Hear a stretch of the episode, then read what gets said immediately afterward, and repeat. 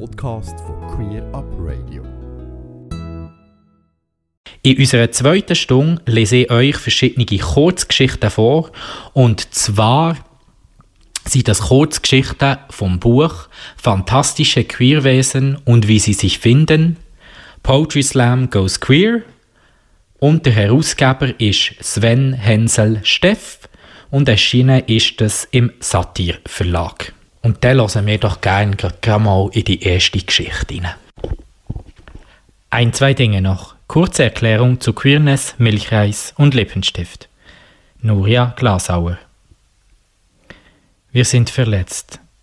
Es tut so weh. Wenn jemand fragt, waren es nur wenige. Wenn jemand schaut, war es so viel. Ich laufe durch München, die Finger verflochten mit denen eines Mädchens. In der U-Bahn wurden wir gefragt, ob wir Geschwister sind. Wurden wir gefragt, ob wir befreundet sind. Wurde uns gesagt, dass wir mutig sind. In der Nachbarschaft wurde uns gesagt, dass wir jetzt heiraten dürfen und absolut gleiche Rechte genießen.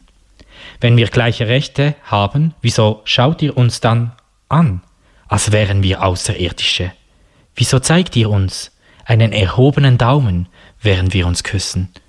Wieso betont ihr in einer Diskussion dreimal, dass ihr diese Homosexuellen absolut unterstützt? Heißt es nicht, wir wären jetzt gleichgestellt und hätten gleiche Rechte? Laktoseintolerante Menschen haben auch gleiche Rechte. Sie essen nur etwas anderes.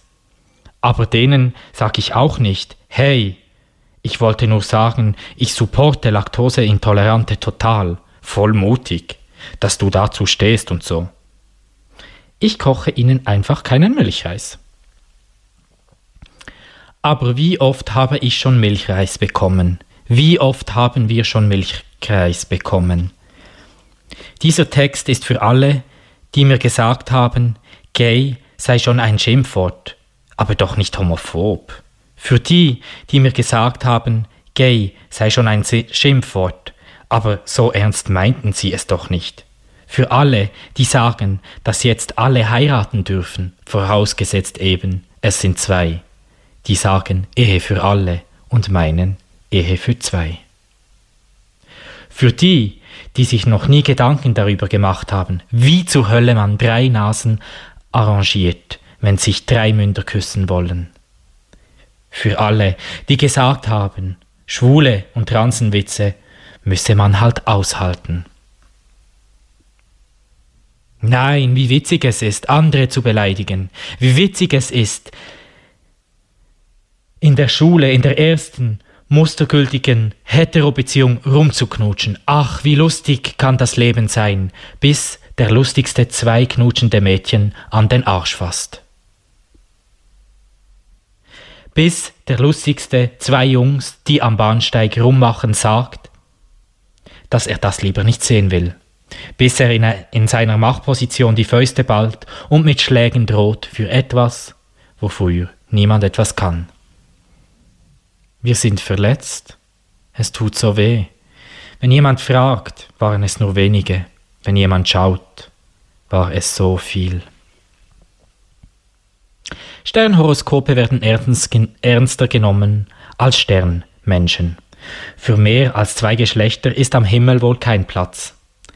Dass zwischen Mann und Frau mehr als ein Trennstrich existiert, kann man laut nur in sicheren Räumen sagen, ohne dass eine Belächlung die andere in der Abwertung übertrifft. Nicht ohne, dass irgendwo das Wort Zwitter fällt, nicht ohne, dass es heißt, das gäbe es nur bei Tieren. Dabei schwirrt die Welt von Menschen, die Purzelbäume schlagen auf einer Skala zwischen Mann und Frau, die die Skala hinter sich lassen und herumirren, auf der Suche nach sich selbst. Nur, dass sie das oft nur für sich alleine tun, weil sie sonst in Missverständnissen und Hass ersaufen. Aber wie witzig und positiv es ist, jemanden Mannsweib zu nennen. Das ist doch einfach jemand, der anpackt, der Muskeln in den Armen hat. Ich habe nicht gelacht, aber egal. Der Mensch, den du gerade so genannt hast, hat dir gesagt, dass es eine Beleidigung ist. Aber egal. Du hast ja niemand körperlich angegriffen. Du hast ja niemanden verletzt. Es tut so weh. Und ja, wir sind irgendwann wieder aufgestanden, wurden beleidigt, wurden ignoriert, auf einen Sockel in Entfernung gestellt und sind wieder aufgestanden. Jede Generation aufgestanden in der Christopher Street gegen Polizeigewalt. Aufgestanden im Kampf gegen Paragraph 175, nachdem Homosexualität bis 1994 als Krankheit bezeichnet wurde. Aufgestanden während der AIDS-Krise, aufgestanden nach den Beleidigungen von der eigenen Mutter, nach jedem Du Scheißwuchtel, wie kannst du mir? Und das ist keine Metapher. Das ist keine Zeile für einen netten Slam-Text. Es geht um die Aufgestandenen nach jeder Prügelei, weil sie zu bunt waren für die Schwarz-Weiß-Fotografie unserer Gesellschaft.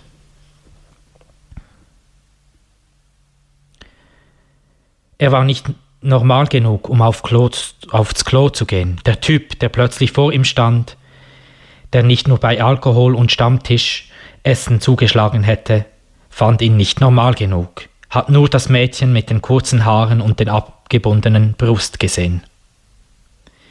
Hat nur einen Angriff auf sein Männlichkeitsideal gesehen, nicht den Jungen, der dringend auf die Toilette musste. Der Junge, der nicht geboren wurde, wie er gerne gewollt hätte. Der Junge, dem auf der Frauentoilette angedroht wurde, die Polizei zu rufen. Der Junge, der auf der Männertoilette verprügelt wurde. Der Junge mit dem blauen Fleck, weil er sich auf eine Toilette getraut hatte. Wie ein Vergissmein nicht thront der blaue Fleck auf seinem Körper. Wie ein Vergissmein nicht, vergisst nicht, wie wenig dich deine Gesellschaft will. Vergissmein nicht, und ein kleiner Salzsee bildet sich auf ihm. Vergiss mein nicht, und ein Salzmeer bedeckt ihn. Vergiss mein nicht, auch wenn ich angeblich so gleichberechtigt bin. Vergiss mein nicht, nachdem du gesagt hast, dass du diese Homosexuellen unterstützt. Vergiss mein nicht, wenn ich dir sage, wie weh es tut, dass du gerade diese ganze Gewalt durch deine gewaltige Sprache unterstützt. Bitte, sage ich zum jungen Mann mit Bart, der mich in die Diskussion verwickelt hat. So schwer ist das nicht. Und dann schenke ich ihm ein Lippenstift. Ob du damit Toilettenspiegel, die Leinwände der Welt oder dein Gesicht anmalst, das kannst du dann selber entscheiden. Ganze Sendungen und mehr findest du auf queerupradio.ch.